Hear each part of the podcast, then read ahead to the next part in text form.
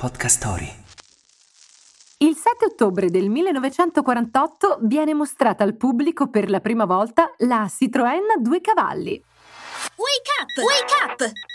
La tua sveglia quotidiana. Una storia, un avvenimento per farti iniziare la giornata con il piede giusto. Wake up! Per risollevare le sorti della Citroën, già sul finire degli anni 30 del Novecento, si studiò un'auto che potesse trasportare due contadini in zoccoli e 50 grammi di patate ad una velocità massima di 60 km orari con un consumo di 3 litri per 100 km.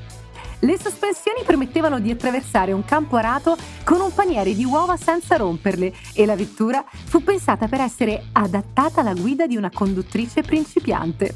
Ne furono vendute fino al 1990 più di 5 milioni di esemplari. Che in Citroën ci avessero visto giusto? Di certo non portavano gli occhiali.